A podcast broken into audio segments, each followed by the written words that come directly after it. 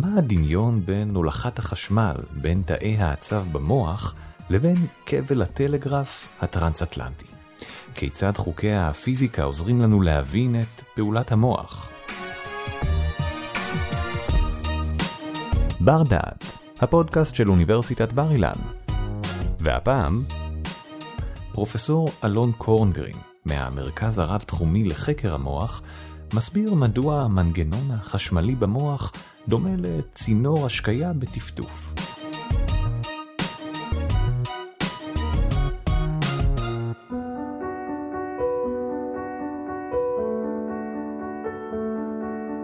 ב-16 לאוגוסט 1858 שלחה המלכה ויקטוריה מברק לנשיא האמריקאי ג'יימס ביוקנן.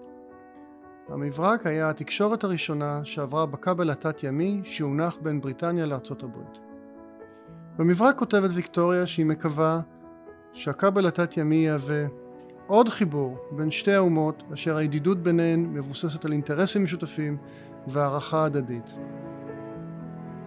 הנשיא האמריקאי הגיב בחום וכתב זהו ניצחון נשגב יותר, מאחר והוא שימושי למין האנושי, מכל ניצחון שהושג בשדה הקרב. מי ייתן והטלגרף האטלנטי, בברכת האל, יהווה קשר של שלום נצחי וידידות בין אומות החיות, וכלי שנמשך על ידי ההשגחה הגבוהה שיפיץ ערכי דת, ציוויליזציה, חופש וחוק ברחבי העולם. המסר של המלכה ויקטוריה הכיל 98 מילים. נדרשו שש שעות לשדר אותו לארצות הברית. עד להנחת הכבל התת-ימי נדרשו למברק עשרה ימים כדי להגיע בספינה מהירה מלונדון לניו יורק. אין פלא שהשיחה בין המלכה הבריטית לנשיא האמריקאי נתפסה כאירוע משנה מציאות. למחרת השיחה חגגו בניו יורק את האירוע במאה מטחי תותחים והרחובות מלאו בדגלים. כיצד אירוע חשוב זה של אמצע המאה ה-19 קשור להבנתנו המודרנית של המוח? הנחת הכבל התת-ימי בין ארצות הברית לבריטניה יצרה אתגר טכנולוגי עצום. כשהניחו כבלי אה, טלגרף כאלה מתחת לתעלת למאנש כמה שנים לפני זה או מתחת לאגמים אחרים באירופה ובמקומות אחרים בעולם התגלתה בעיה מדעית. הבעיה הייתה שכאשר מניחים כבל מתחת לפני הים, במיוחד מי ים מלוכים, אות הטלגרף עובר בחוט הרבה פחות טוב מאשר כאשר מותחים את כבל הטלגרף על פני עמודים באוויר. ואנשים חיפשו uh, תשובה uh, לבעיה הזאת עם מדענים, ואת הבעיה פתר מדען בריטי בשם ויליאם תומסון עבור עבודתו על הכבל התת-ימי אה, שאפשרה בעצם את הנחת הכבל התת-ימי אה, בכל מקווה מים הוא קיבל אה, אות אבירות מהמלכה הבריטית וידוע עד היום כלורד קלווין לורד קלווין הוא אחד מהמדענים הגדולים שלנו של הגזע האנושי והוא ידוע עד ואנחנו זוכרים אותו בעיקר בעזרת סקלת המעלות על שם קלווין שמגדירה את האפס המוחלט שגם כן אחת מהתגליות הגדולות שלו אבל במדעי המוח אנחנו זוכרים אותו בעיקר בזכות הכבל התת-ימי. לורד קלווין הבין את ההבדל העקרוני בין כבל תת-ימי לכבל טלגרף המתוח על פני עמודים.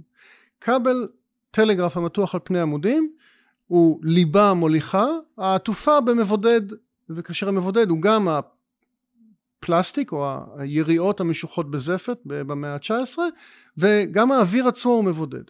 כאשר אנחנו משרים את הכבל אה, העטוף ומבודד בתוך מי ים אנחנו מקבלים סביבה פיזיקלית לגמרי אחרת שבה יש לנו ליבה מוליכה העטופה במבודד שוב במאה ה-19 יריעות אה, אה, בד המשוחות במעין זפת השרוי בתוך מוליך כי מי הים הם גם מוליך. בתחילת המאה ה-20 מדענים הבינו שגם תאי, ה, אה, תאי הצו שלנו עובדים בדיוק באותה סביבה. יש לנו ליבה מוליכה, כלומר הציטופלזמה שהיא תמיסת מלחים, עטופה במבודד, הממברנה שהיא אה, בעצם חומר שומני, ליפידים, השרויה בתוך תמיסת מלחים, שזה הנוזל החוץ תאי שלנו. הם הלכו לנסות לפתור את הבעיה הפיזיקאית ובעצם גילו שלורד תומסון פתר את הבעיה מבחינה פיזיקלית בדיוק עבור כבל הטלגרף לפני 50 שנה לפני כן. והם אימצו לחלוטין את המשוואות שהוא כתב עבור הכבל התת ימי עבור הולכת החשמל במערכת העצבים שלנו. ועד היום כשאנחנו קוראים לתורה שמסבירה לנו את הולכת החשמל במערכת העצבים תורת הכבל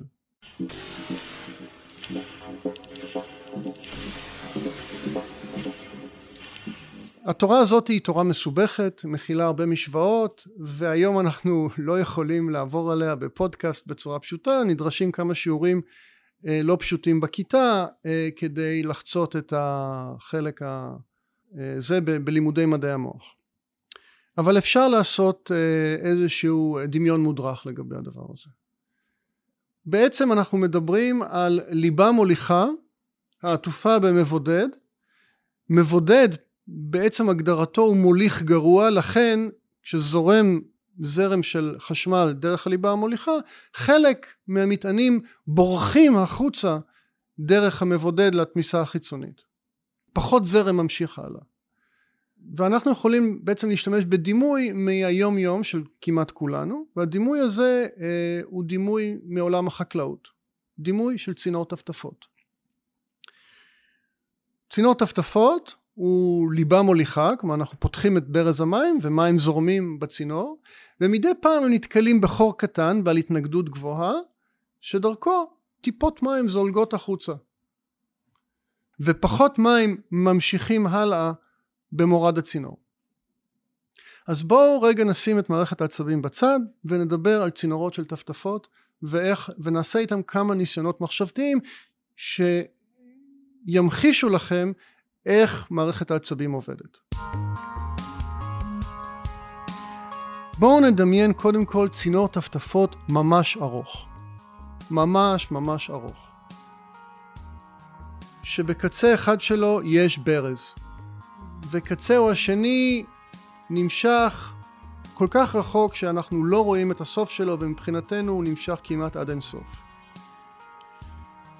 עכשיו אני פותח את הברז ומשאיר אותו פתוח.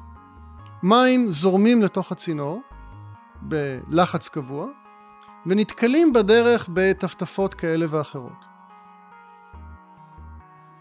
מאחר והצינור הוא אינסופי, תדמיינו את זה רגע, מאחר והצינור הוא אינסופי, יהיה רגע, יהיה איזשהו מקום בצינור שמים לא יגיעו אליו. כיוון שכל המים יצאו דרך הטפטפות בדרך. וזה בדיוק מה שקורה במערכת העצבים וגם בכבל הטלגרף התת ימי. יש לנו זרימה של מטענים שחלקם או חלק קטן מהם דולפים דרך הממברנה בדיוק כמו שטיפות מים דולפות מצינור הטפטפות מאחר שהכבל התת ימי או שלוחת תא העצב הן ארוכות בעצם בקצה שלהם לא יהיה לי זרימה של חשמל או בצינור הטפטפות לא תהיה לי זרימה של מים כמובן שחקלאי הבונה רשת של צינורות השקיה אינסופיים הוא חקלאי שחלק מהשדות שלו לא יושקו.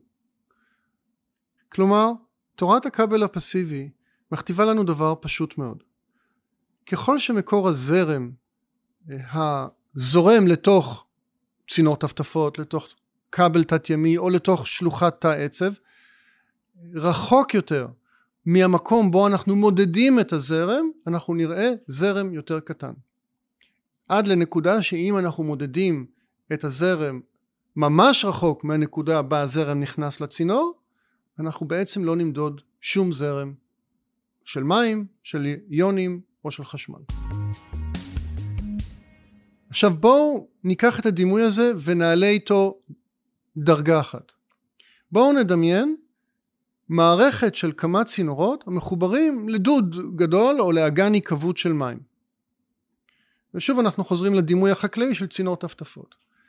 תדמיינו שבאיזושהי נקודה לאורך הצינורות האלה יש לנו ברזים, על כל, על כל צינור יש לנו ברז אחד והחקלאי מתרוצץ בין הברזים האלה ופותח אותם לסירוגין וסוגר אותם לסירוגין ובכל uh, צינור נכנס, נכנסת איזושהי כמות של מים והיא זורמת לכיוון הדוד המרכזי ובדרך חלק מהמים האלה מטפטפים החוצה וחלק מגיעים לדוד המרכזי.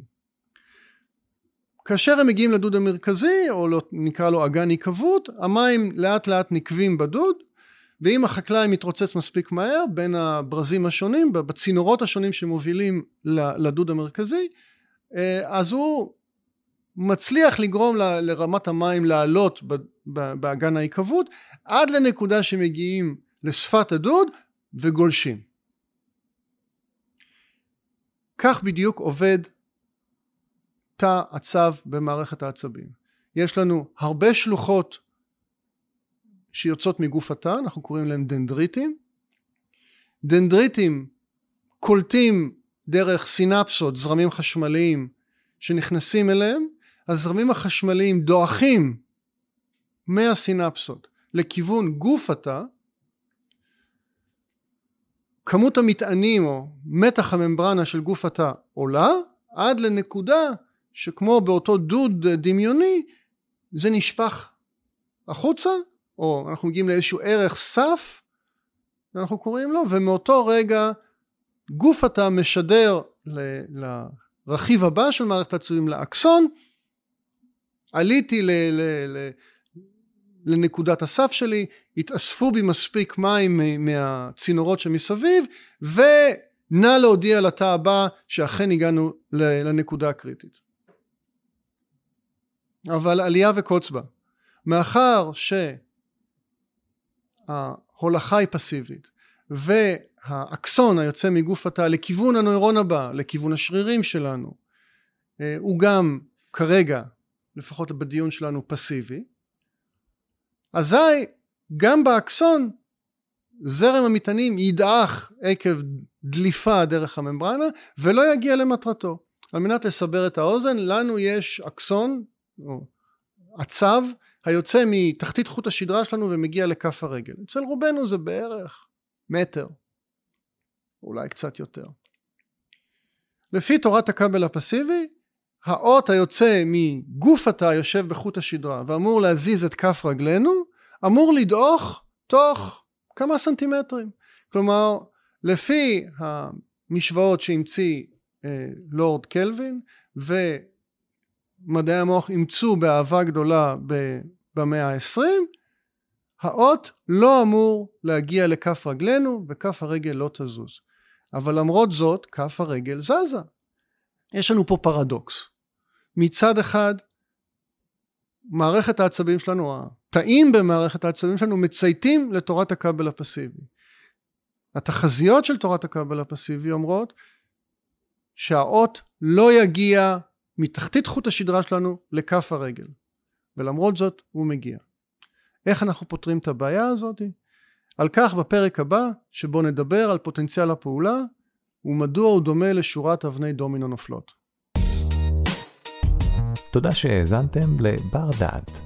מיטב המרצים והחוקרים של בר אילן בחרו עבורכם את הנושאים המסקרנים ביותר מתחום התמחותם. התוצאה? ספריית פודקאסטים משובחת שכולה זמינה לרשותכם. בר אילן, משפיעים על המחר, היום. ערך והפיק אורי טולדנו. תודה על ההאזנה.